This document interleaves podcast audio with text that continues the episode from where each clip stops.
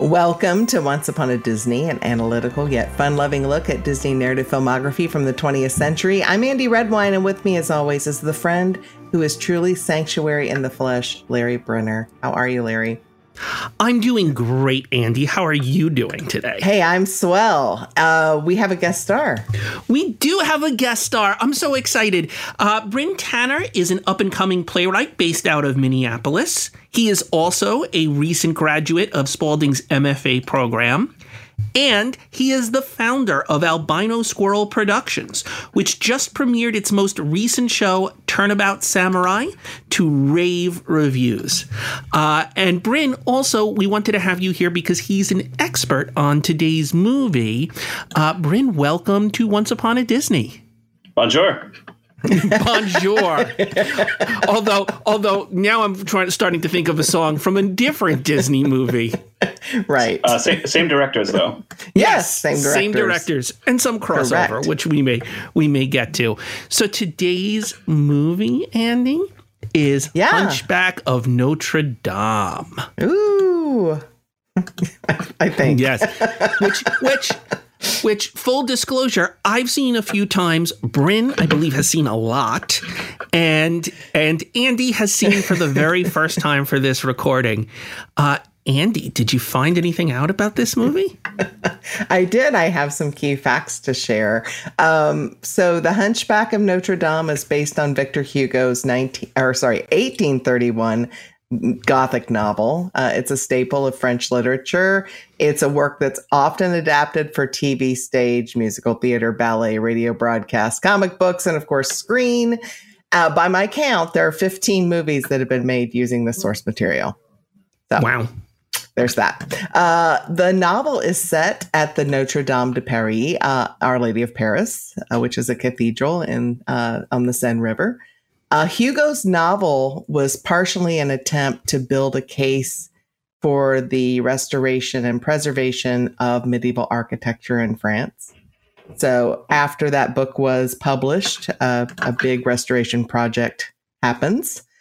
Um, that I mean, just to let you all know, I mean, probably everybody remembers in like 2019, I think, while that another restoration project was happening, uh, the roof of Notre Dame caught fire. And so it's going to be restored and should be completed in 2024 in time for the Summer Olympic Games. Do you remember in 2019 when when we were all upset about that because that was that was a sign uh and like and if you told me that was 20 30 years ago I'd be like yep that's that's right Total lifetime ago, right? My Um, brother-in-law was right down the street from that when that happened. Oh my oh, goodness. wow Yeah, we were curious if he had anything to do with it, but no. okay Well, let's Fair not enough. incriminate let's not incriminate him on this podcast. we're gonna Um, get to the bottom of this in our true crime po- uh, podcast later That's right. That's right. Well, it's hard to overstate, I think, how much Notre Dame means to France. And um, that said, there was a fear that the film, this film, would not be well received in France because of a perceived Disneyfication of foundational French culture. But when the film opened in late 1996, there were 3 million movie tickets that were sold in France in just three weeks. Uh, Victor Hugo's former home hosted an exhibition based on the movie and, of course, Hugo, Hugo's book. And the movie grossed 300 million on an 80 million dollar budget.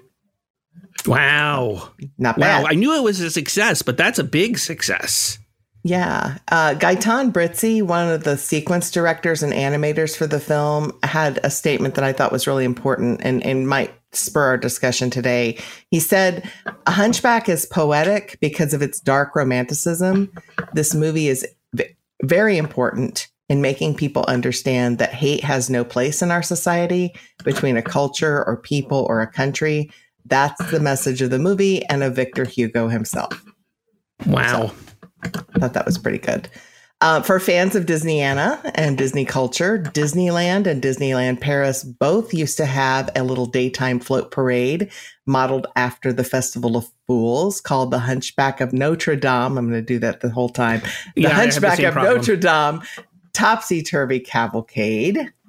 Which is kind of fun. And mm-hmm. in January of 2019, Disney announced they were planning a live action remake of The Hunchback of Notre Dame with Alan Menken and Stephen Schwartz returning to do the music.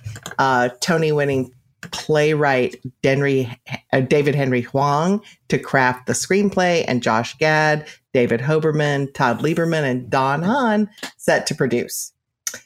Of course, 2019 was a lifetime ago, as we mentioned. And so, who even knows what the uh, current plans are of this August 2022 taping? Yeah, I, I, mean, these things are always in flux, but but uh, ha- having people attached is a big deal. Yeah, I'm looking forward to it. Yeah, yeah.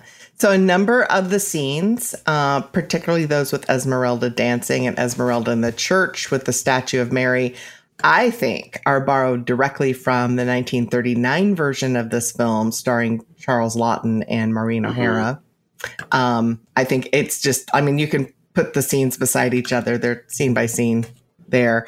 And there are a lot of Easter egg cameos in this film too from Disney stars. Um, we have the rat from Lady and the Tramp, who was also in Pocahontas, but that rat shows up now and again. Belle, okay.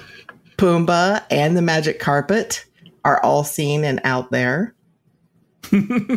and and Lon from Pocahontas shows up during Topsy Turvy.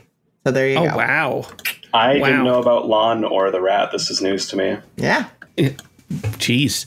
On my 300th viewing, I'll have to keep an eye out for them. yeah, yeah, yeah. You'll, you'll have to do one more at least. Yes, agreed.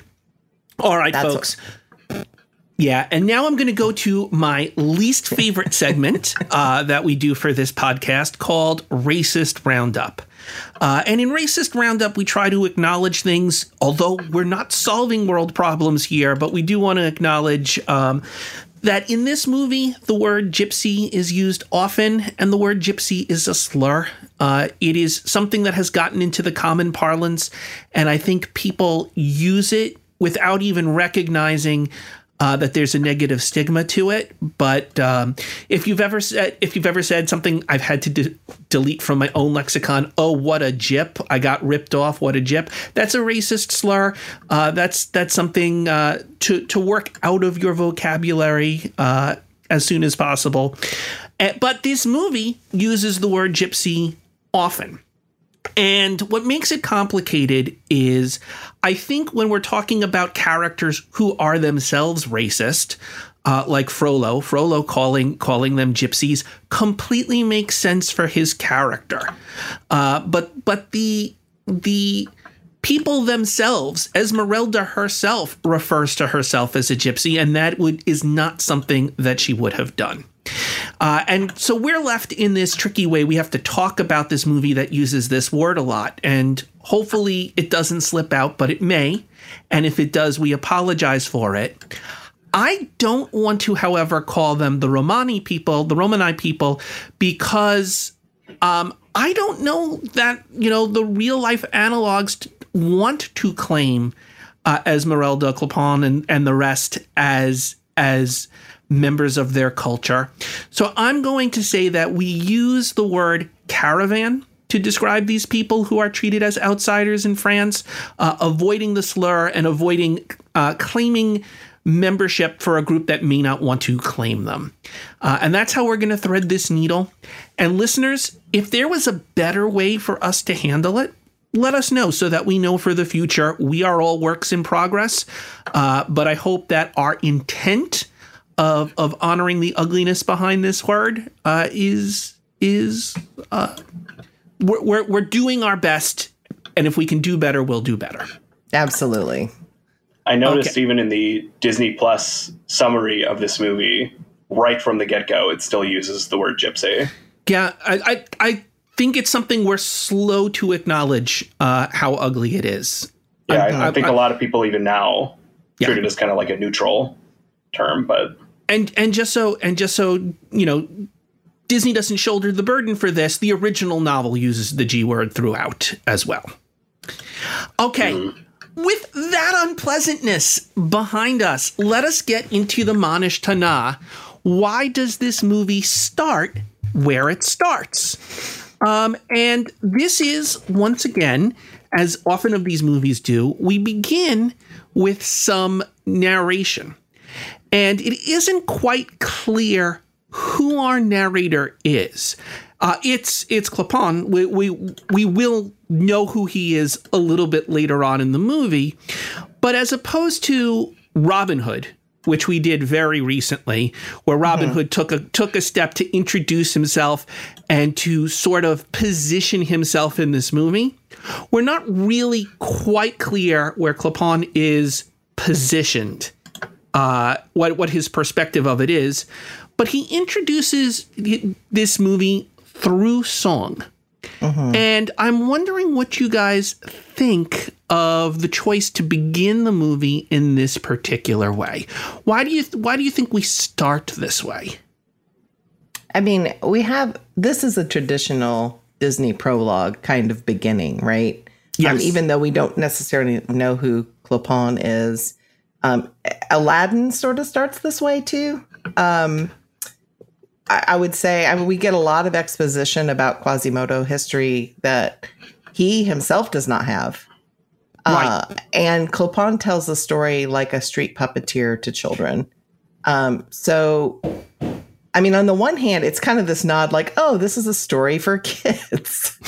I'm not sure it is a story but for kids. It? Yes. exactly. And and there's this really interesting choice that's made in this prologue. Um, to be very explicit about the theme, which uh, and the theme. Who I mean, it's in the song. Uh, who is the monster and who is the man? Right.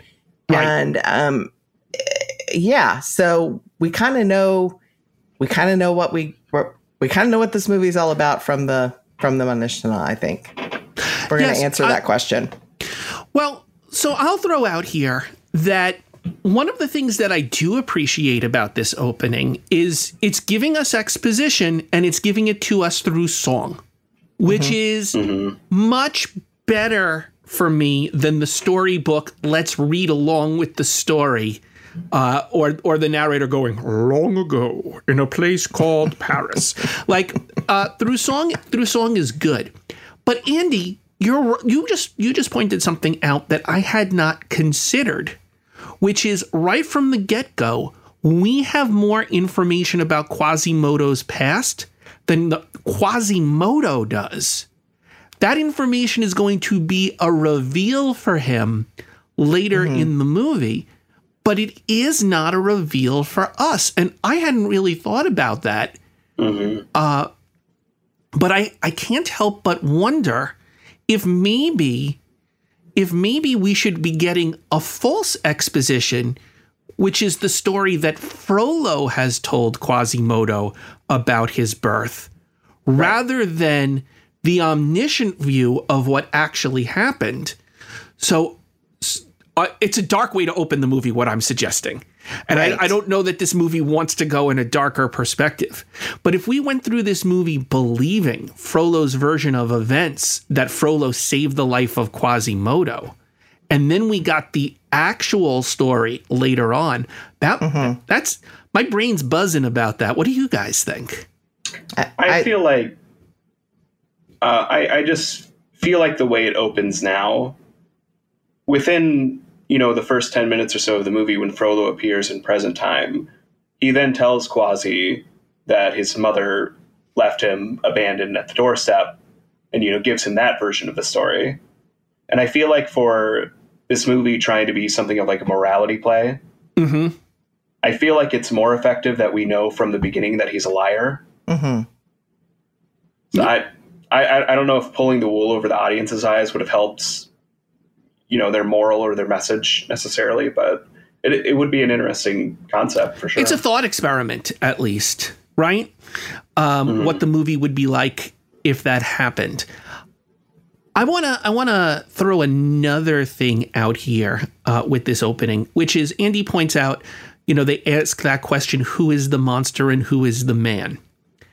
As if that's the thing we're going to learn from this movie. And I want to posit we already know the answer 15 right. seconds in and i don't feel the need to pull out my notebook and, and and make pro and con lists about which one of these guys is the monster and which one of these guys is the man um, I I don't know what you think about that, but it's it's it's not it's not they ask it like it's a question we're going to answer.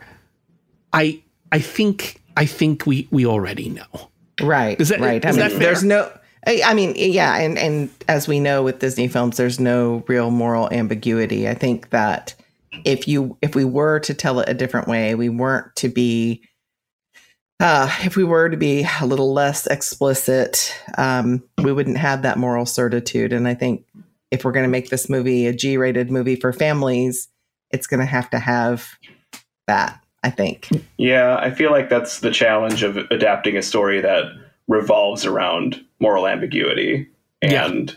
converting it into this product. Well, and that's a great point. Uh, and we'll talk about in a little bit later what the original product was. Um, but but you know what we can certainly say is the original product. Most Disney movies have very clear uh, darkness and light, who the good guys are, who the bad guys are. There's not a lot of gray in it, uh, and this is a movie that has a bit more gradation. Uh, I think, in terms of you know who's good and who's bad.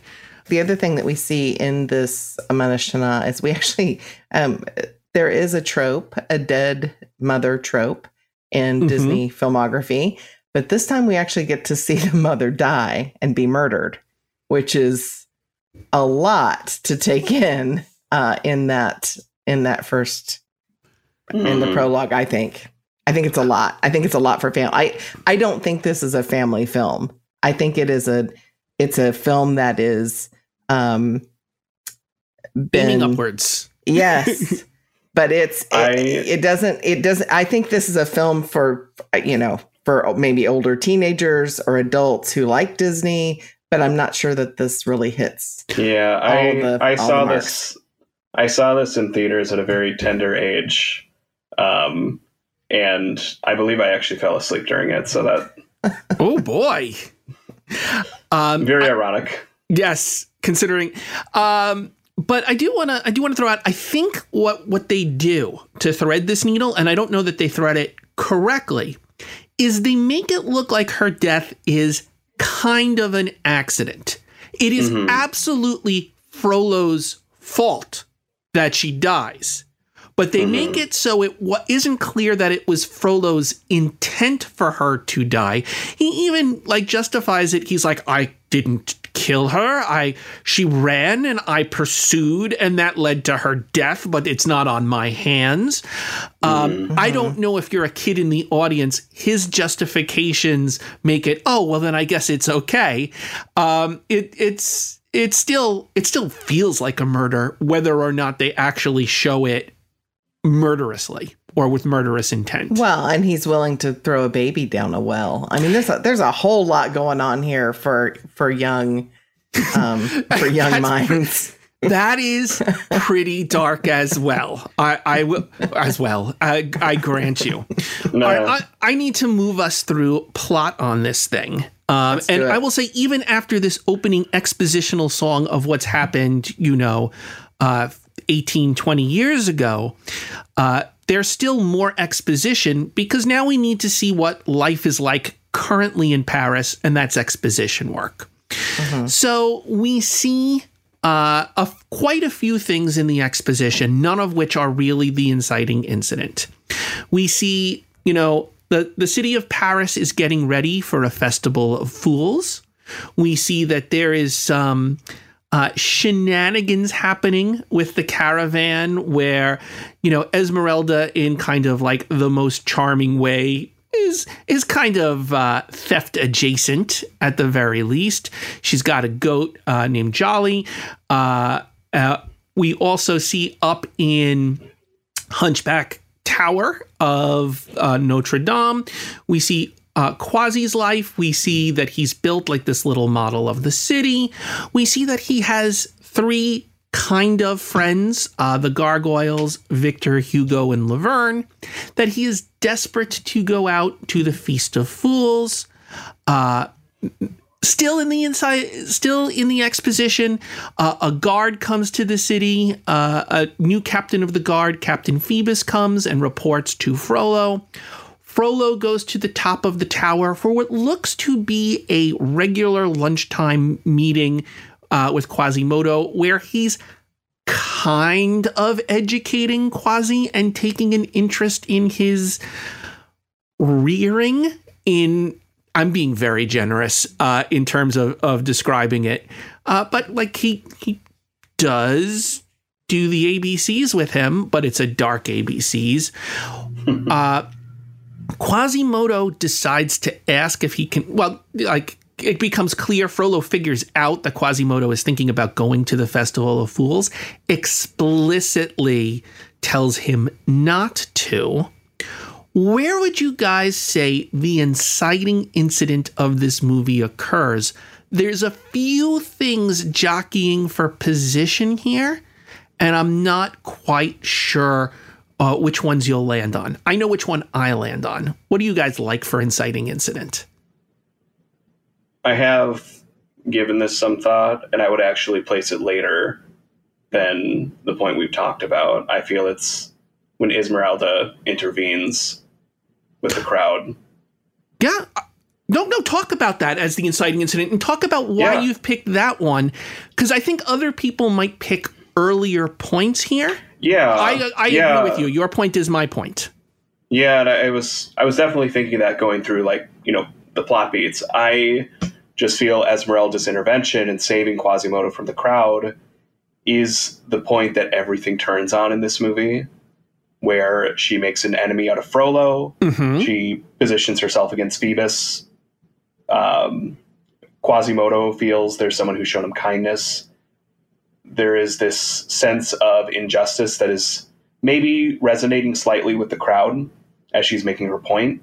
I feel like if she did not intervene, what would happen in this movie is Quasi would have this traumatic experience. Frollo would tell him, This is why I told you not to go outside he would go back to the tower and live out the rest of his days. End of movie. End of and movie. nothing would change. And then there's no movie, right?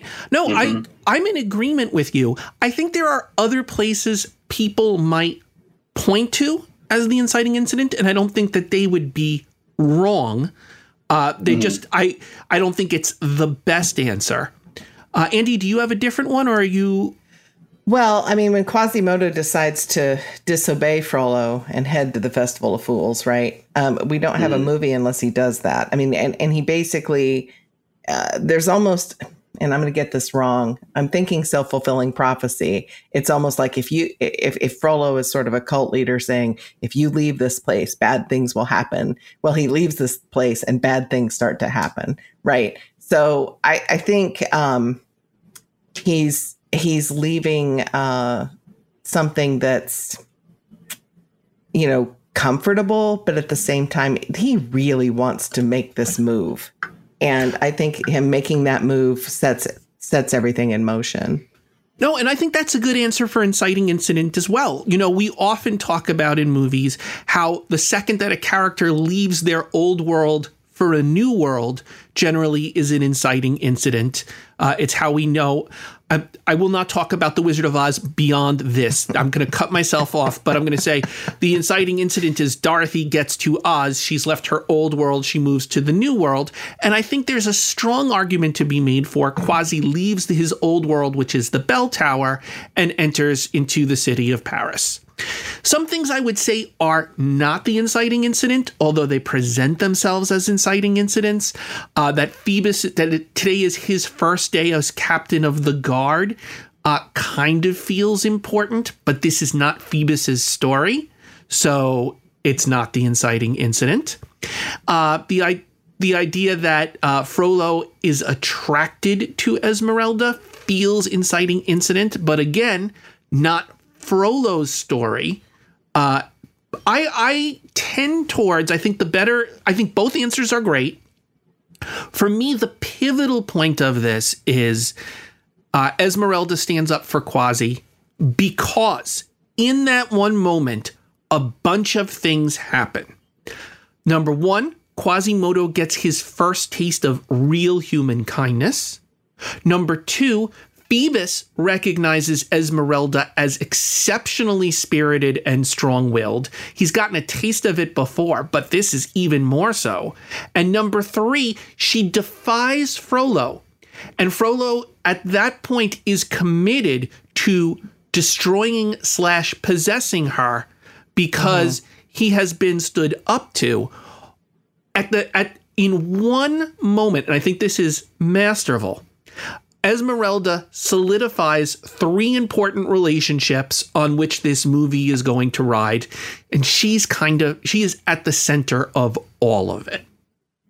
Um, although, whose story is this? Is a right. fair question. That, yeah, that's my question. If if Quasimodo is the protagonist of this movie, then the inciting incident has to be his because this is his journey but we we yeah this is a movie that doesn't again doesn't know who its protagonist is.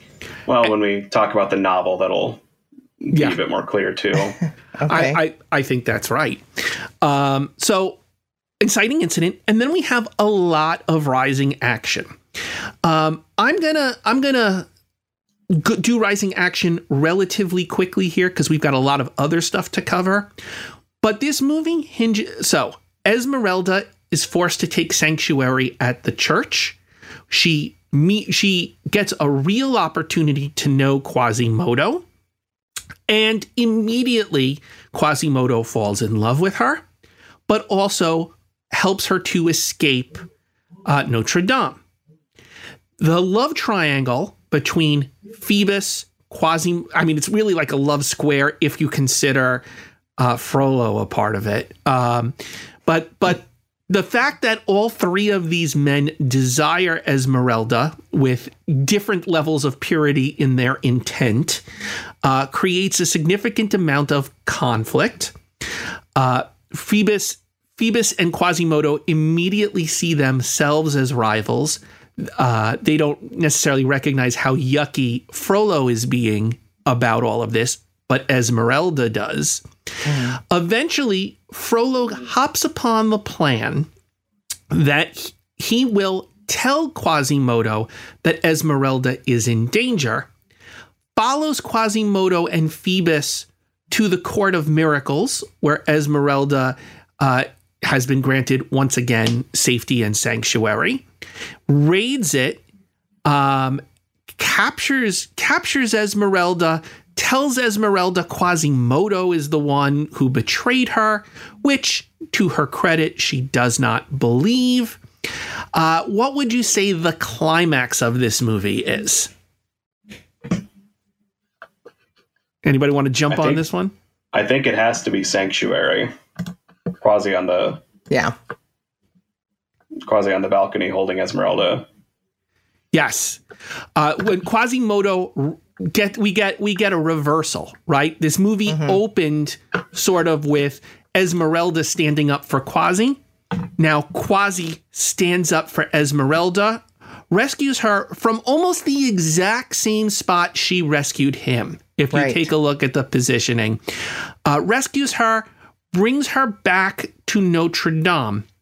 And I think this is the start of the climax but what's interesting is we have a climax and then we have a little decompression space. Mm-hmm. Uh, and I think the bigger climax is, is yet to come. So the decompression space is the movie tells us that Esmeralda died. Uh, he puts water to her lips. Mm-hmm. Uh, she it, it, pools up there. Uh, she doesn't appear to be breathing. Uh, Quasimodo grieves. Frollo comes in, talks kind of sympathetically to Quasimodo and then tries to murder Quasi with the old mm-hmm. dagger to the back. I, I think that's where we get our bigger climax is this final confrontation between Quasimodo and Frollo. Quasi definitely avenges the death of his mother in this way, where he, you know, and Frollo ends up falling to his death in molten lead. Um, that, yeah, you know what's interesting about that that I just thought of is that I don't think Quasi ever even gets the full understanding of what Frollo did to his mother. No. There's a very mm-hmm. there's a very brief interaction where Frollo alludes to it. Quasi says, "What?" and then would be a great time for Frollo to actually explain what his cryptic remarks mean, but does not. I mean, it's right, sort of a the, it's sort of a Lion King moment, right? With Scar. Uh, I killed Mufasa. That's right? it. It's, yeah, yeah. It feels uh, it feels the same. Yeah, yeah, but it's not quite as explicit. Right. So but, wonder... but what makes this moment for me more the climax uh, than the previous one is the truth, or as much truth as we're going to get, comes out. Right, mm. and that's another hallmark feature of the climax. Mm. Also, part of this climax is Esmeralda's not dead. And in fact, she mm. rescues Quasimodo from falling to his doom. Once again, like these two repeatedly owe their lives to one another. Mm-hmm. Uh, that they, they are they we can talk about the profound connection between them and maybe how how it should be perhaps more profound uh, but but definitely that happens and then we get a falling action which is quasimodo puts Esmeralda and Phoebus together. He literally puts their hands to each other because he recognizes that they're in love. Uh, they go out and say, Frollo is dead, which is in an interesting way, Bryn. Uh, I'm not sure what you make of this. I was thinking, like, okay, and now the murder investigation happens, right? Because Frollo, Frollo was in charge of Paris. This was not a revolution this was like you guys were avoiding due process. It was a corrupt yeah. due process. But I guess I guess all that was institutionally wrong with Paris could be traced to this one man, and everybody just shrugs their shoulders and like, "Yep, glad that guy's dead." Uh, yeah. I wonder who our new judge is going to be. Uh, I would say Frollo was the falling action because did you see him? Ah, uh. I, he lands in in my ongoing theory of each Disney villain landing atop the other. He lands atop Gaston. Uh, Gaston further crushes Ratigan, uh, going all the way down to uh, the evil queen at the bottom. I mean, it was water at first. He could have survived, but then later it's lava. So yeah, know. right, fair, right. fair enough. Um, we also uh, we also see uh, that Quasi comes out of Notre Dame, uh, and everybody guesses when they look at him. But a small child comes over to him and touches him in an affectionate way, and because of that, everybody loves him now. And now Quasimodo gets to be a part of the city of Paris. And I'm sorry, folks, if you hear the edge in my voice about not believing this ending. And you know something? Uh, the child is one of the children who is listening to Clopin's story yes. at the beginning. Uh-huh. Which which is interesting because when is he telling this story, right? Um, interesting. An interesting point. Uh, and and then we leave, and Paris is a better place. End of movie. But before we're done talking about the plot, I want to talk. It's time for one of my favorite features, which Yay. is Larry goes on a rant. Um, Andy may join Larry. Andy may join Larry on this rant, depending on what it is. That is that is a rare occurrence because usually See, all of okay, but all of my ang- all of my anger about this has subsided by now, so I won't be ranting necessarily. Just so, slyly musing.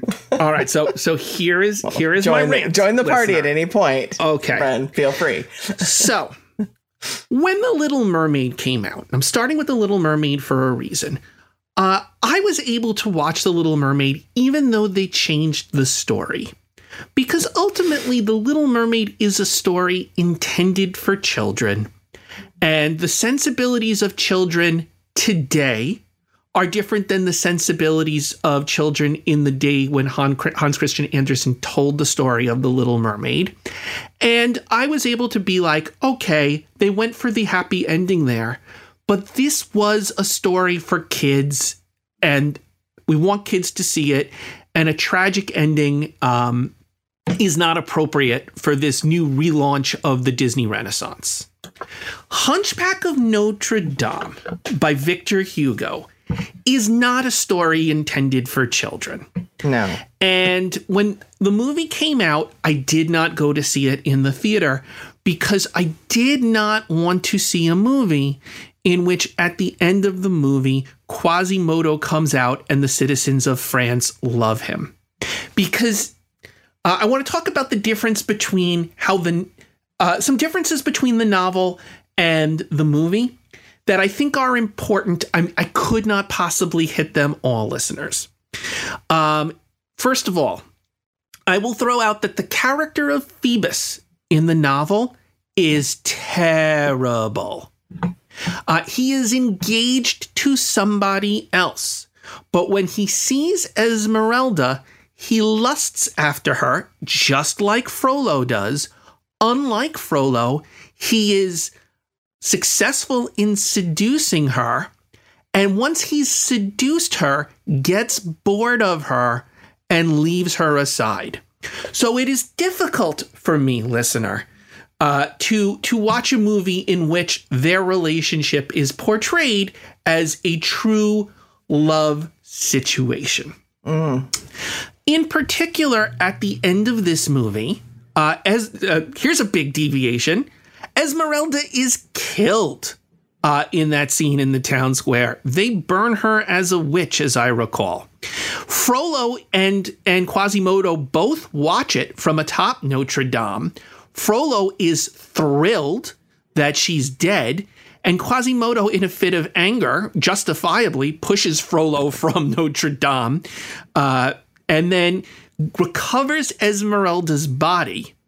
And the movie ends with like decades later, they exhume a section of Notre Dame and they find two skeletons, one of which is Esmeralda, and the other one holding her is Quasimodo's uh, Quasimodo's body, and the forensics of the situation suggest oh that Quasimodo starved himself to death uh, mm holding her because he could not bring himself to be parted from her. It is it is basically he let himself die rather than be parted from her for the rest of the day. And here here is my problem, listener. This is not a story in which people are good deep down if you give them a chance. This is not a story in which people triumph over their prejudices, examine their belief system, and realize that they can be better. It is a story in which outsiders uh, are are led to unfair death and destruction because of man's inhumanity to man. And it bothers me in a sensibility kind of way to take a story about inhumanity and how there is a real evil in mankind and uh-huh. turn it into a story which is about most people are good, there's just a couple of bad actors. And that is Larry's rant. Yeah, I mean, I'm going to add to that a little bit. There is a, and I, yeah, rubber stamp to everything you just said. Plus, there are these moments in the, this movie where uh, there, you know, you can't right all the wrongs. Someone in here can, right?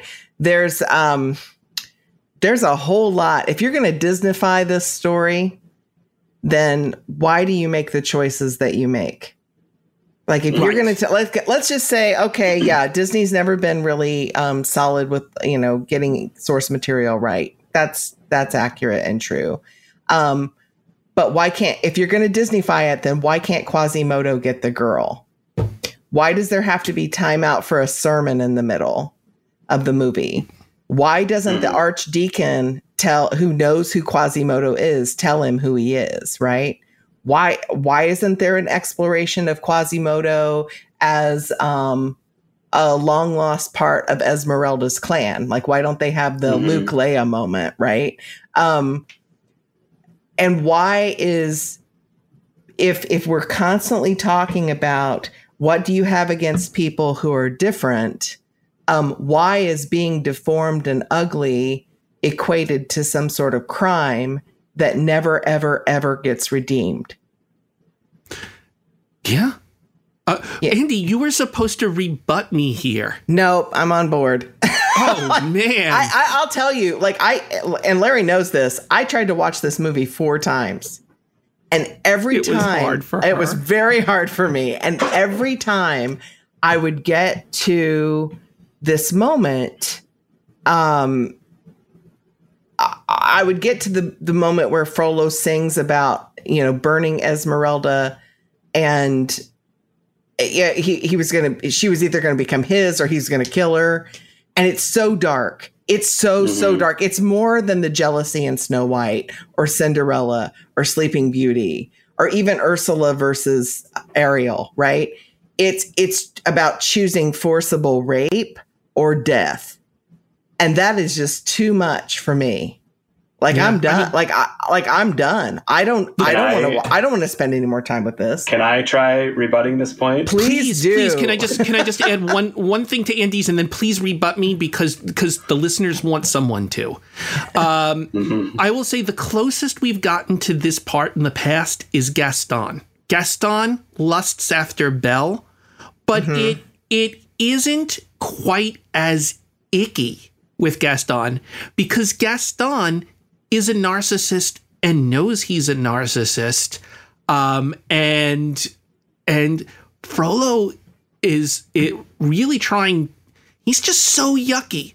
It's it's not even an appropriate like on paper gaston and belle make a certain amount of sense for the for the time period frollo is a judge he's been uh-huh. railing against esmeralda this whole time it's right. yucky bryn yep. please put me in my place our listeners are begging are begging for it at this point okay so my superficial point is while objectively i agree with both of you fully um, I really like this movie, therefore it's fine.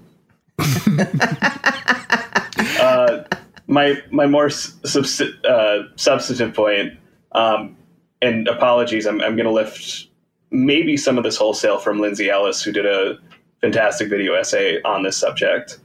Um, but just when you think of the purpose of the original Notre Dame de Paris novel, and how a big motivator for it was Victor Hugo wanting people to respect the legacy of Notre Dame, the cathedral, and encourage, you know, uh, restoration and preservation, advocacy for it. I would say that job has already been done. And I think the fact that we just had three years ago this incident where Notre Dame burned down and the whole world mm-hmm in a kumbaya moment came together and said, "No, we this is important and we need to keep this." Speaks to that. I feel like this novel secured its legacy. So, but the fact is it's a story that resonates with people all the same, so it keeps being retold and adapted. We're talking about it's up to what 15 film adaptations, 16 once mm-hmm. Disney sure. remakes it.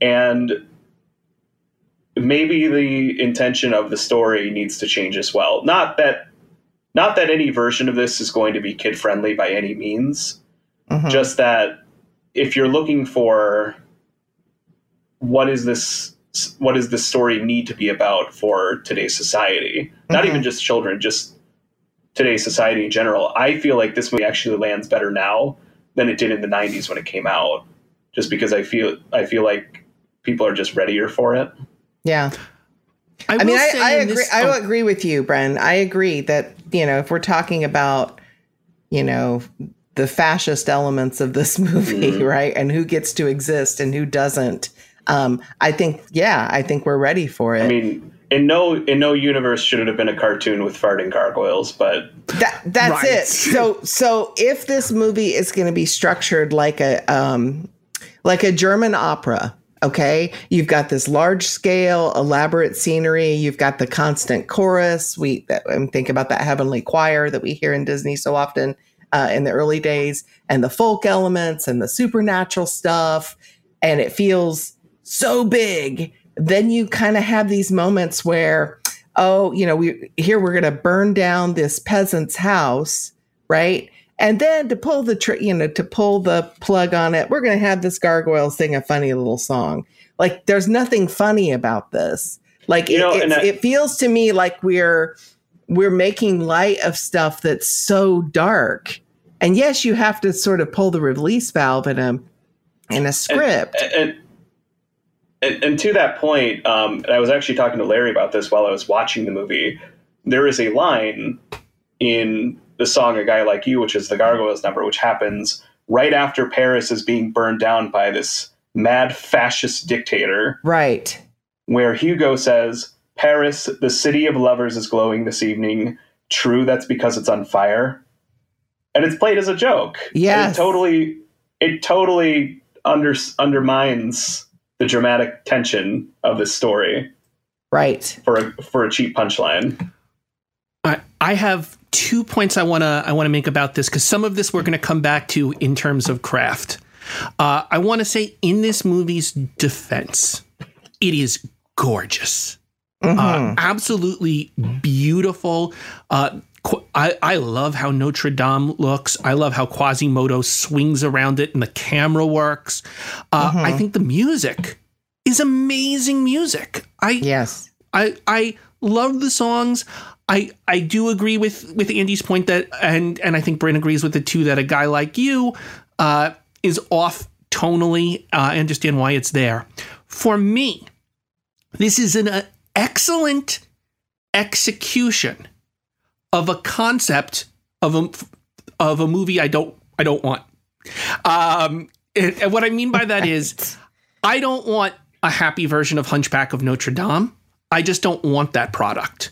If you mm-hmm. decide that that's the product that you want, I think a lot of the choices that they made fall out of that decision I don't like, but are excellent ways of making that happen.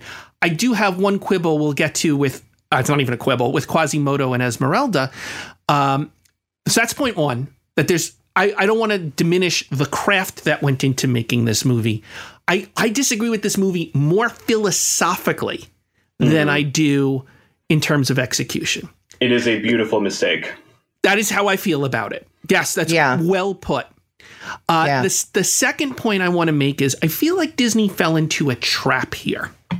And the trap is when Little Mermaid, Beauty and the Beast, all the way through Lion King came out, I think it was a surprise how many adults without children went to see those movies. How many mm-hmm. teens without children went to see those movies.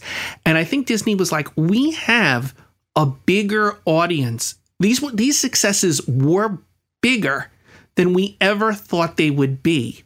We should start gearing our movies towards taking care of that older audience. And I think in this movie, they go too far in that direction without realizing the reason that Larry and Andy like to go to cartoons is because we want to be happy. Um, and and there is some work to split the difference. I think that's why the gargoyles are in this movie. Uh, they mm-hmm. they are not listener in the novel. There are no singing, dancing gargoyles in the novel. Right. It's been a while for me, Bryn. He, he uh, does but, he does he does talk to them. Yes, so he it, does talk to they, them, but they didn't they didn't conjure it from nothing, but close enough. Right, but but you know but they're there, not hopping around. But you're right, Larry. Right. There's this there's this fable that I'm missing. I go to the lion. I went to the Lion King, and it moved me so deeply because it touched on deeper issues. Right, like the Lion King is really big, but it's a fable and it can be mm. enjoyed on a couple of different levels. I'm not sure that this movie hits that mark. I don't think right. you can enjoy it on a couple of different levels because it is I mean, it's telling you what these big themes are instead of kind of that subtext of a theme that we have in The Lion mm-hmm. King. It's telling me what the themes are in the very first song. Nice. Yeah, it's it's not yeah. like a surprise. It's not like a surprisingly deep kids movie. Yeah, it's a it's an adult movie that has kitty elements thrown in to right, which I think cheap, which I think cheapen it. Exactly. Right. I think if you're going right. to go that way, then go go full throttle. Go Prince of Egypt on this, or go whatever, but don't mm-hmm. don't try to cutesy it up for me. And you know uh, they would, did and maybe we'll talk about this later, but they did a direct to video sequel that basically goes full throttle in making it a kids film. Quasimodo gets a girlfriend and Yeah, we're not going to talk about that one today, but but uh, Andy hasn't Oh, seen it, and we'll- there are we'll- things I want I want to surprise her with. with Oh, really? That one. My, oh, my pitch meeting revolves around it. So, oh, well, go ahead. You can you can pitch it. It, it'll, it will be fine. It will totally be fine. Well, we're going to erase it from existence. That's the pitch. Okay. Okay. All right. Well, let's Vera. talk about some. Let's talk about some characters. Um, let's talk about Quasimodo. What do you guys think? Um. Well, I think I've made, I, think I've made mine clear. I mean, I I think Quasimodo should get the girl. End of story. he should to- if we're doing a Disney version of it. Okay. I'm I'm wearing up for a rant again. So Go for it. so why does Phoebus Phoebus and Esmeralda end up together in this movie? And the answer appears to be good-looking people deserve to be together. And Right. Quasimodo, Quasimodo, even though you love Esmeralda too, that That's is not gonna wanting happen. t- it, Right. It's wanting too much, Yep. Quasimodo. Yep. Yeah. Settle Stay in your for- lane, Quasimodo. Stay in your Settle lane. for being tolerated. You've got friends I- now. Calm down. Can Yeah. I can I advocate for this? Please do. Okay, go for it. I I feel like Quasi getting the girl is not necessary. And I I am fully on one hand I'm in agreement. I'm I'm just maybe playing devil's advocate a little. Um just in the sense that yes, there are some unfortunate implications of having Esmeralda end up with the good looking protagonist rather than the uh, not as good looking one. Um I just feel so much of Quasimodo's journey in this movie is finding acceptance with the broader public just to even walk outside without being mocked and jeered for his you know appearance. I feel like him and again, philosophically, no, this should not have a happy ending by any means. But I do feel like Quasimodo being welcomed by the crowd at the end of the film is a happier ending for him than ending up with Esmeralda could be. So Then why then why aren't we staying on that? Then why aren't we spending more time with it? Because it seems like it gets super. It, that's kind of a oh, there we're even even the shot. I say shot. Even the scene where we see Esmeralda and and Phoebus like looking down on Quasimodo as he marches into the like he's we're not with him as a point of view. Like we're not with him enjoying this new this new life. Well, we go And back so- to him. Yeah, All right, so but- here's here's a couple of things I want to throw interject into this because I think it's important. I defy you. Uh, uh, that's this is strong. This can be there's going to be pushback against it, but I def, I defy you, viewer, to make the case that in this movie what you're hoping to see is Phoebus and Esmeralda get together. Phoebus is a look. I'm attracted to Esmeralda. I will straight up say that she is way towards the top of my Disney princess pick list. I I know she's not a princess, but I I don't really care about She is that. the Jessica Rabbit for a generation. oh, she's she's she's amazing, and I I but but I often feel that Phoebus is interested in her because she looks amazing. Mm-hmm. Whereas Quasimodo is interested in her because she's kind. Yep. And that if we're going to tell a story and di- and if we're telling the story eh, to to say like we shouldn't judge people based on what they look like, mm-hmm. which mm-hmm. I disagree with, but is the premise of this version of the story. The idea that Esmeralda what's important is that she be in an attractive pairing rather than be with her soulmate bothers me. I feel that Esmeralda and Quasimodo are soulmates. They repeatedly stand up for each other. They repeatedly sacrifice for each other. Yep. Even in the original novel, Quasimodo and Esmeralda were switched at birth. There is this link between them they were born at the same time. Their lives have just, destiny has repeatedly thrown them together. That if we're going to do a story that where anybody can look deep and find love, then let's just go for it. Particularly if you are a member of the audience who identifies with Quasimodo. Mm-hmm. If you look at Quasimodo and for the first time you're seeing representation of yourself in a movie, to see at the end of the movie that you have to.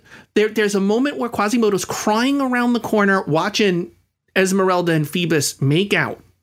And at the end of the movie, to see that Quasimodo is accepted by society, but does not have a loving, committed partner, it is, I think, a slap in the face Agreed. to say like that is that is just you don't get that.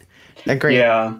And I feel like this is the challenge with this movie trying to stay within the contours of the novel's storyline while tacking on a happy ending at the very Mhm. end just to make it more palatable. hmm Because it, it didn't, structurally, it doesn't change much from what happens in the novel. It's just, There are dozens of women who would line up around the corner to be with Phoebus. Yep. He will be ha- he will find happiness elsewhere. I have no doubt he has found it in the past. Um, but but it does feel in the context of this movie, and I know about the sequel, in the context of the movie, this is Quasimodo's one chance. Yep. She is the one person who looks at him and sees a man. Yep. And mm, and when is that going to come for him again? I'm a bummer today, guys. I'm sorry. No, it's okay. It's totally okay. You can totally be a bummer. Let's. Uh, we've talked. We've talked about Quasimodo. We've talked about Esmeralda. Let's talk about Frollo, Claude Frollo, a little bit. Um, we've talked about him a little. Um, I I think there's this thing that I, I keep bumping my head on. Why, if he keeps Quasimodo around, he keeps. He seems to keep, according to this movie, he keeps Quasimodo around so he won't go to hell for killing Quasimodo's mother. But Yes. there's a big disconnect for me because he continues to spend daily time with him and is is that some sort of a penance?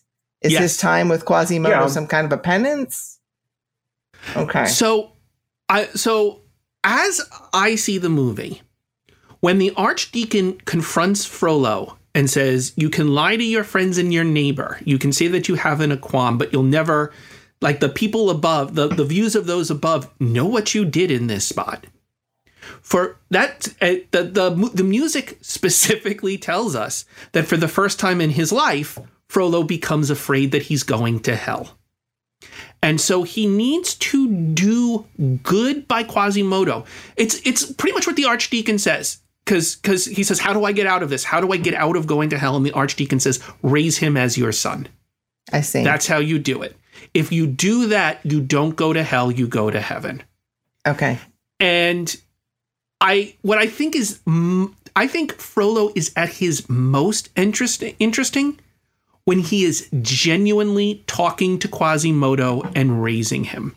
Um, I- I don't think that he loves Quasimodo, No. but I think he is doing what he thinks is a good job by Quasimodo. Can I point out one small thing that always, for whatever reason, Of my brain course. just kind of latched onto, Of and it's course. it's so it's so minor, but I just think it's it's a neat little cracking the window open into Frollo's mind. It's when Quasimodo has Phoebus hidden under the table, and Frollo comes with him to dinner, trying to get something out of Quasi, trying to get information out of him. And there's this part where he picks up the Esmeralda doll that Quasi just made and says, Is this one new? It's awfully good. And I think it's it's not commented on, it's so minor.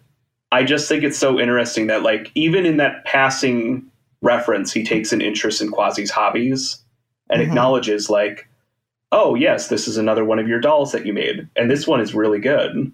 I mean, it obviously leads into him figuring out Quasimodo helped Esmeralda, but it, it just I don't I don't know. It, it just it feels like a comment a parent would make. And Yeah, well, it, it I, I think you're right. And I think for me, the most interesting thing about the Quasimodo Frollo relationship is I think Quasimodo is so desperate for affection from Frollo. Mhm. I think Quasimodo does think of Frollo as a father, even though he calls him master. Mhm. I I think uh, in that final scene where Esmeralda is is quote unquote dead, although she's not, and Frollo says words to comfort Quasimodo, I think Quasimodo believes Frollo is is trying to do right by him up Mhm. until he sees the dagger. Uh, he realizes that this person who he trusted to to love him does mm-hmm. does not because he he repeatedly stands up for Frollo through this movie. When yeah. when Phoebus and Esmeralda tell him that Frollo's intentions are corrupt, Quasimodo takes the perspective that from Frollo's point of view, Frollo is doing good. We know that's not true. Mm-hmm. But Quasimodo, the Quasimodo of this movie, believes the best in everyone, including Frollo. Yeah. Yeah, which is think- my problem with Quasimodo, uh, which is that he's perfect. Quasimodo has a perfect soul. He has actually nothing to learn other than that maybe other people are better than he was taught, but he himself doesn't really need to change his behavior. Yeah, well, dis- disagree. Disagree. He needs to get away from Frollo, and he needs to see the truth about who the captivity he's in. Yeah. So and, that's a change in. I'm sorry, Brent. Give me two seconds. That's a yes. change in circumstances for him. That's an eye opening to the truth. But as a person, who he is is just fine. Well, or he thinks, or if he thinks that he can have a girl and he can't. That could Ooh, be his arc yes. too. Right. Yeah, I mean that. I, I, I, told you I have problems with this thing. I yeah, got some problems. I, I, think to I think to Larry's point, and uh, this is kind of my baggage coming in with like I've listened to like the DVD commentary and stuff like that. So I've heard the director's own thoughts on these issues. And one of the things with Quasimodo is that he is not a good person in the book. He's no. Mm-hmm. kind of a monster. And yep. this maybe will be something we can talk about with protagonist problems, but I feel like there was a very conscious effort to sort of whitewash Quasimodo's character as much as possible to avoid mm-hmm. offending people in portraying a deformed, disabled man as a jerk, you know? I guess so. my real issue with this movie, Bryn, now that you say that, is that they already made the movie they want to make. It's called Beauty and the Beast. Exactly. They, they made it, the story tell- of someone whose appearance uh, was scary, but you learn to look beneath it, and he's actually a pretty great guy. They did it already. So to to repurpose Quasimodo into doing that again, mm-hmm. uh, I don't know. Well, yeah. unless unless you're telling it from the beast's perspective, right? I mean, if yeah. the perspective is going to change, then that's a different. Yeah, French story, same directors. Yep. Frollo mm-hmm. was in Beauty and the Beast as well, the voice actor. So yep, it's a through line. What about Phoebus, Captain Phoebus? What do we think about him? Hate him. I've, I've got no problem with Phoebus on this movie. Oh, in general. Here's sure. what I hate about Phoebus is Phoebus does not have to do any of the work in his in his he charms Esmeralda so effortlessly. Mm-hmm. Um, he he comes he comes in. I mean, his name is Phoebus. Like he's he's the god Apollo in human form. That's what we're supposed to see when we look at him. Um, I don't like as someone who's a quasi booster and wants quasi to end up with Esmeralda. Uh, if you're going to have her end up with Phoebus, I need Phoebus to do more or to demonstrate an understanding of Esmeralda that Quasimodo does not have, to see her, to something that says this guy deserves her just as much as Quasimodo does. Not that women should be considered prizes and not that women shouldn't have agency over their choices, but if you want me to root for Phoebus over Quasimodo, give me a reason other than he's handsome. Mm-hmm. If you wanted me to make a list of reasons I advocate for the stage adaptation of this movie, mm-hmm. um, yeah, that's on there, along with dozens of others. But but they're not here. right, correct. No. They're not in this version. Yeah. Okay. What about the gargoyles? What do we think? Oh, what uh, a loaded question. Well, I, so I'll, I'll throw something out. I I, when I first saw this, because they go to stone when other people are around, I think that they are Quasimodo's internal dialogue. This is the question: Are they even really characters in this movie? Or are they projections? Bryn and I oh. have talked about this as oh, well. Oh yeah, Larry prepped me for this. So, um, so we need to answer. So we need to go around the room here and say, do we think that Victor Hugo and Laverne are real, or do we think that they are his imaginary friends? What do we think, Andy? Imaginary friends. Okay, what's what's the case for imaginary friends? I just think that quasi there's kind of this push pull between them, and if Quasimodo were sorting things out in his own mind, it would be the dialogue would sound similar. Like if he were talking out loud, he would sound maybe not as over the top and maybe not as animated, but he's certainly a guy who plays and he creates characters and acts acts with them and you know has his little play play set of Paris. And so why not why not have some characters that that do that work? All right, Bryn, where are you land on this? So my biggest problem with this movie, even aside from the happy ending, you know, the kind of the Disneyfication of everything, I really want to agree with Andy's argument. I think they have to be real. I think there is a point, and it, it happens mainly, I think, during the battle, mm-hmm. where they start doing stuff that Quasimodo could not possibly be doing himself. Mm-hmm. And they start interacting with even the other characters in ways that Quasi could not be doing um, I'm going to mention Wizard of Oz now because there's a Wizard of Oz reference in this movie. there Laverne is. summons crows to attack the soldiers.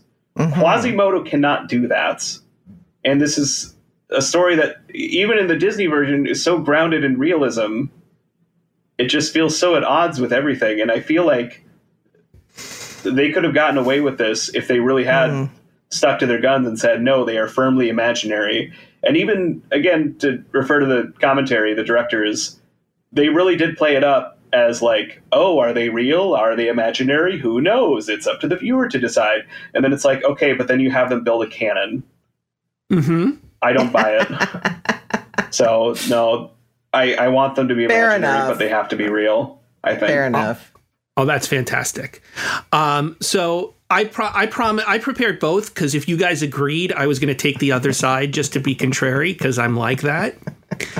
Um, I think the movie is better if they are imaginary, and we have a moment where we realize that they are imaginary, mm-hmm. um, like that. That, but the by the logic of the story, they are real because of the things that Bryn said.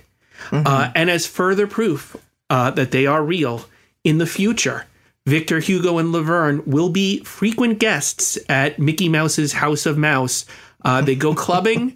they interact with the other Disney characters. So, uh, I mean, that's all canon. And um, and Djali can see them too. Yeah. Oh, that's true. Which, that's by true. the way, Djali is significantly better comic relief than any of the three gargoyles put together. Agree. And I actually want to make a case for. Uh, I am a well, huge Jason Alexander fan, and I completely agree. Uh, the line that I I hate uh, from this movie is, which was in all of the trailers, was pour the wine and cut the cheese. Armpit noise, armpit noise, armpit noise. Um, but I I want to make a couple of points about the gargoyles. I'll try to do it quickly. Um, generally speaking, it feels weird that they're a trio and not a duo. Mm-hmm. Uh, it's it's just a numerical thing. Victor and Hugo feel like the odd couple to me, right? And and and Laverne is like the third. I don't. I, uh-huh. I just. I I don't in my head. I don't understand how we got to three gargoyles. See, I actually I, I would advocate for it being three, and maybe this doesn't necessarily come out in the movie, but I always saw it as uh, Victor and Hugo representing uh, Quasimodo's cautious side versus his more impulsive side. Uh, in and then I ego feel like, and super ego. And then I feel bit. like I feel like Laverne splits the difference and kind of speaks to his heart. And I feel like in this movie she's portrayed as kind of the wisest of the three. Yeah, um, but I yeah. Uh, they are I mean, clearly there, but but they're, better ways to there to be out. comic relief. You know who I would like to be in this movie? Who isn't? In the novel, uh, there is another person in love with Esmeralda, Pierre. Uh, Pierre stumble uh, stumbles across the court of miracles. Uh, they're going to kill him. He's this poet. He's not a very you know, um, and mm-hmm. basically they're like, "You're not one of us, so we're going to kill you." And Esmeralda, out of pity, fall uh, agrees to marry Pierre so that right. her her tribe won't kill him. Uh, mm-hmm. But the funniest bit about this is he falls in love with her. But at the end of the movie, when end of the book, when Esmeralda is burning, he realizes that really like he kind of loves Djali more, and he's like, I got to get this goat out of here, and he rescues the goat instead of Esmeralda, and I think. I think you can get some comedy out of that here. That there's this one guy in the movie who the stakes of the movie are is I really, I really just love this goat. This goat is adorable. And like, mm-hmm. like I, I, it's constantly getting the goat to safety. Like he has moments to do great heroism, and he's like, "Nope, I'm saving that, my pet." That's funny that you say that because I've always thought of Pierre because he's, he's sort of a narrative character in the novel, and I always mm-hmm. thought of him as being rolled into Clopin in the movie. But now Agreed. that you mention it, um, clearly he was also rolled into Hugo as well because he loves yes. the goat. Wow, yeah, it's brilliant. Really? ah, so much. They should have talked to us before they made this. Okay, so um, what kind of craft notes do we have? I came up with several. Yeah, why don't you start us off? I wonder, well, I mean, I, would ease up on the exposition when it comes to the theme on this, and I've mentioned that before. I think it's didactic. I think it's pedantic. I think the thing that bothers me most about this movie is that explicitness of theme. Mm-hmm. Just straight up. I mean, I because again, it doesn't pay off. Um, I want if Quasimodo is is treated as a monster and comes out as a man, then that should be the story. But it's not the story, and so I don't know. It doesn't feel like the story to me. I want to anyway. go. I want to go hand in hand with this because I think my real issue is they lie with theme, and when I mean lie mm-hmm. with it, um, yes, Quasimodo leaves uh, Notre Dame and the people of France accept him. But we have to know, right, that for the rest of his life, he is going to meet more people who are going to treat him terribly based on his appearance. Mm-hmm. It's it's not over. It's not like a switch got flipped and for the rest of his life he's going to be treated like like a man. This is this is a battle that gets won person by person mm-hmm. uh, with people wrestling with their own darkness. And for me, what this movie kind of says is through a moment of heroism, you can you have the power to change how everybody will treat you. When in fact, the real lesson for Quasimodo should be no matter what anybody else says about me, I'm a man, not a monster. Yes, I can't agreed. control how other people are going to see me, but I can control how I respond to it, and I'm going to respond to it like a man and not like a monster. Can I just say? And maybe, yeah, go ahead. Oh, sorry. sorry. Uh, can I just say at the end of the movie, uh, there's a reprise of Bells in Notre Dame where the line mm-hmm. "Who is the monster and who is the man" is changed to "What makes a monster and what makes a man," and I feel mm-hmm, like yeah. that would have been a better guiding directive. And coincidentally, coincidentally, yes. in the musical, um, it is in the opening. They change it in the opening as well, and it is just mm-hmm. the same in both versions. So that's better. Yeah. I think that's the yeah. right choice. I think that is better. Yep. What about protagonist problems? Um, just when I am beginning to care about Quasimodo, we start a whole new story. and that drives me nuts. Yeah. Like I don't care about Esmeralda and I really don't care about Phoebus. So, but I I am invested in Quasimodo's story and I want to know what happens with him. So, kind of pivoting to my point about, um, I feel like this movie was trying really hard to stay within the contours of the novel. Is that mm-hmm. Esmeralda is much more of the protagonist in the novel. I feel yes. everything revolves around her, and Quasimodo is kind of a side character who, when they translated it in English, decided to make the focal point of the story. Um, and I just feel like that's kind of a consequence of like not trying to branch out too far from what the novel storyline was with this adaptation. Gotcha. Where mm-hmm. they're clearly trying to position Quasimodo as the protag- protagonist. I would still mm-hmm. call him the protagonist of this movie, but Esmeralda still has to be kind of the most important character in the story.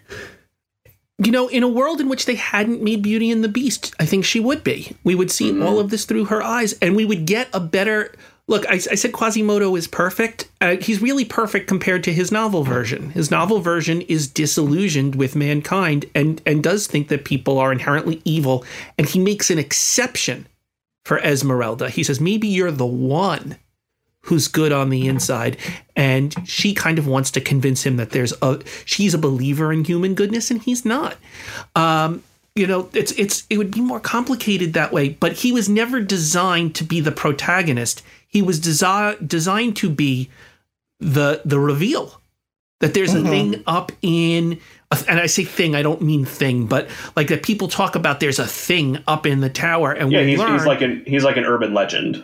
Right. Right. That people think there's a monster up there, and we go into it expecting there to be a monster, and she sees him and realizes this isn't a monster, it's a man. But again, that's Beauty and the Beast. And what are you gonna do? Yeah, but, I mean, and in that way, I don't. And like, uh, clearly, they borrow from the 1939 version mm-hmm. of, like I said, the Charles Laughton Maureen O'Hara, which I think is a far superior uh, movie than this one. Um, mm. For for that reason, for that very reason. Um, what about adult themes and children's audiences? What do you guys think? Uh, I I feel this movie gets too adult, and there's there's there's a couple of places. Um, one place is when Frollo sniffs Esmeralda's hair. Uh, that is too much for me as a child to deal with. Uh, In an uh-huh. adult movie, fine with it. It's still yucky. Uh, but it was so yucky in this animated movie. Yeah. He is he's gross in yeah. that moment. You know, I was talking about this with my wife because we watched it together when I watched it in anticipation of this. And she pointed out that scene is like because she was maybe only like six or seven when this came out. And she was like, This is the first time I got a sense of Frollo wants Esmeralda, but he does not love her. Mm-hmm. I just think that's interesting, and yeah, it, it, I didn't really understand what it was either. But yeah, it's, it's like you could put your finger on it and know that something's wrong with that. And again, I'm I'm just paralleling it with Gaston.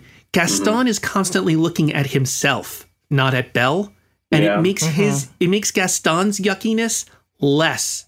I, I mean, Gaston's a monster, and we'll talk about that when we do Beauty and the Beast. I'm I'm not going to be a Gaston, you know, supporter here, but sure. if if I had to spend time with Gaston or Frollo, I'd pick oh. Gaston. Oh yeah, of course.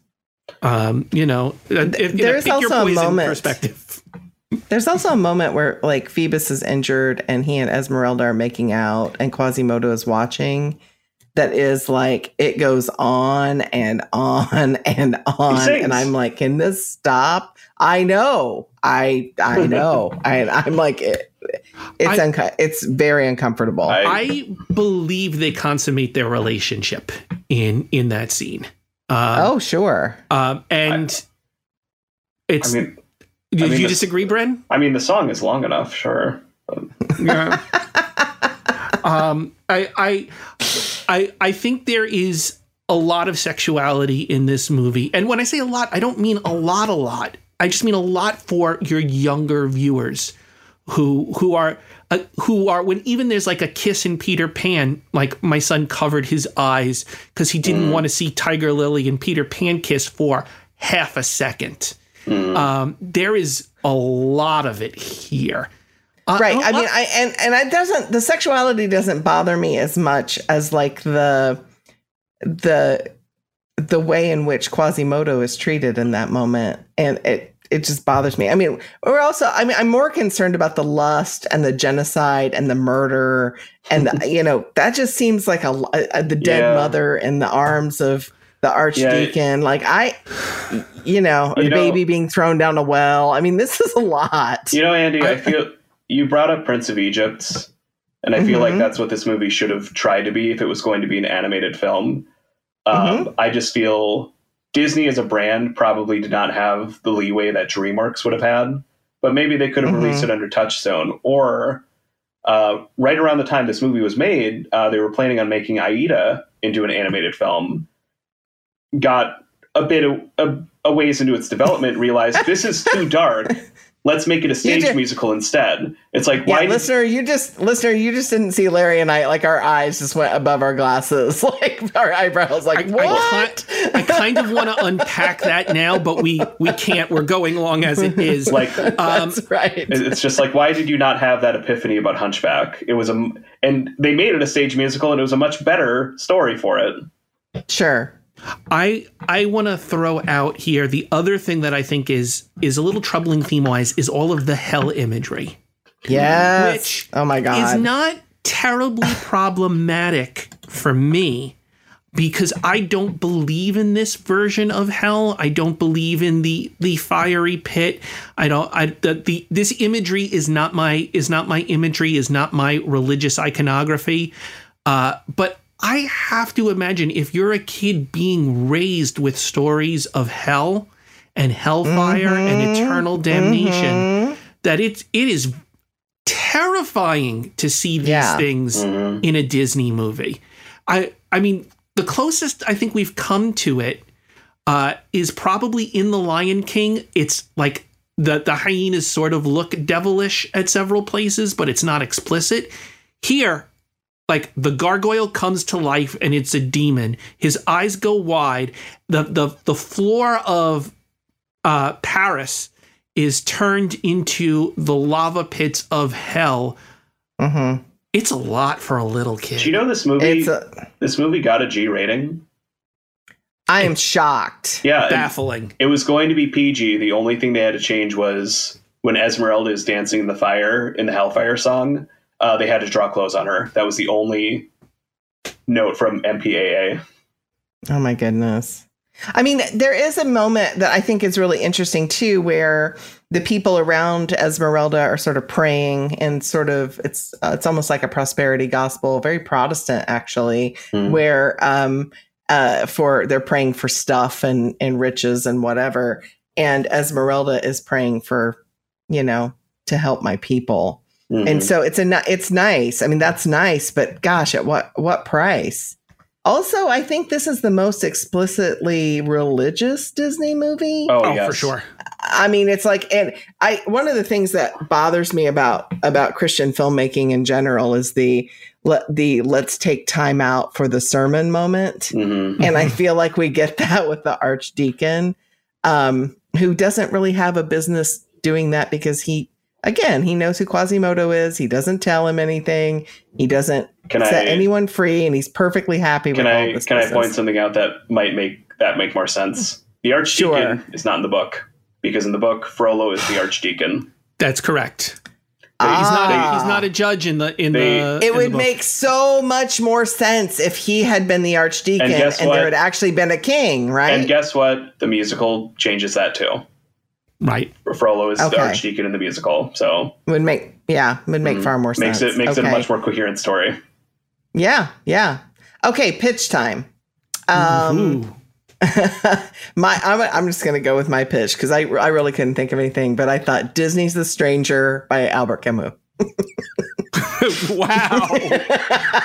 I mean, if we're gonna go French and we're but, gonna but do whatever, then, let's just adult then, themes. The stranger. Then at the end, the stranger is acquitted of by at the trial and is That's beloved correct. by the people of France, and they go "Viva la stranger." That's right. Yes, oh, correct. Wonderful. Perfect. That's my pitch. Great.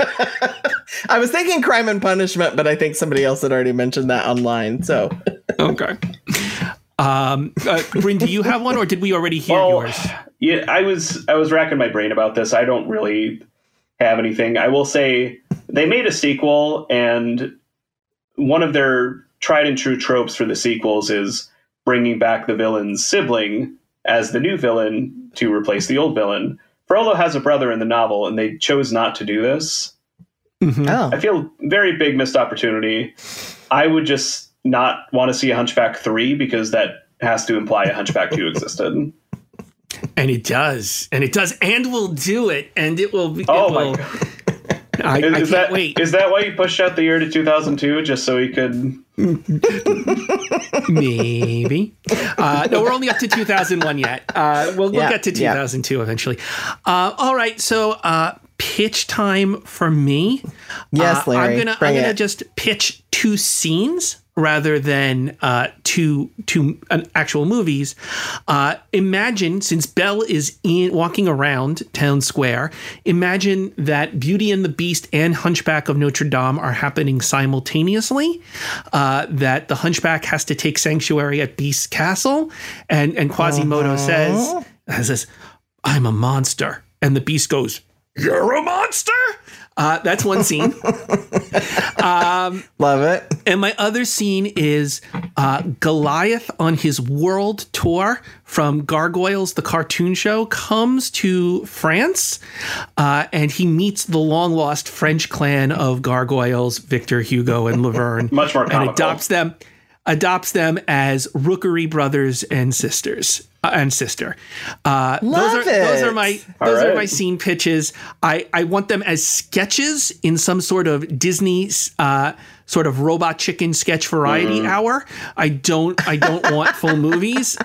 In fact, that's my pitch: is put, the Disney sketch co- sketch put, comedy put parody this, hour. Put them in this. Movie. I love it. Just slap them in somewhere. Yeah, yes. I not to keep banging the stage musical. It is great. I recommend everyone listen to it. Um, I think it gave me everything I wanted from this version of this story, and I do hope that the uh, live action film, if it does materialize, uh, takes as much from that as it possibly can. Interesting. Okay. Well, Bryn, thank you so much for coming and playing along with us today. Yeah, absolutely. Really enjoyed, it was we definitely needed your help on this one. So absolutely. we appreciate thank it. Happy, so happy, happy to lend my expertise, if you can call it that. I think we can. Yes. Um, Larry, what are we doing next week? I'm excited. I have not seen this movie, or if I did, I was really little. But do you remember how surprised I was at how much I loved The Love Bug? I was uh-huh. like, it was like the biggest surprise that I loved that movie. We're doing yes. a sequel to it. Herbie rides again. Oh, uh, I think you are going to be. I think you're going to be happy. I'm, I think you're going to be happy. I'm going into this as a positive movie goer. I believe that Herbie Lightning can strike twice. Love the Love Bug. Will love this. That's my. Awesome. That's my thought.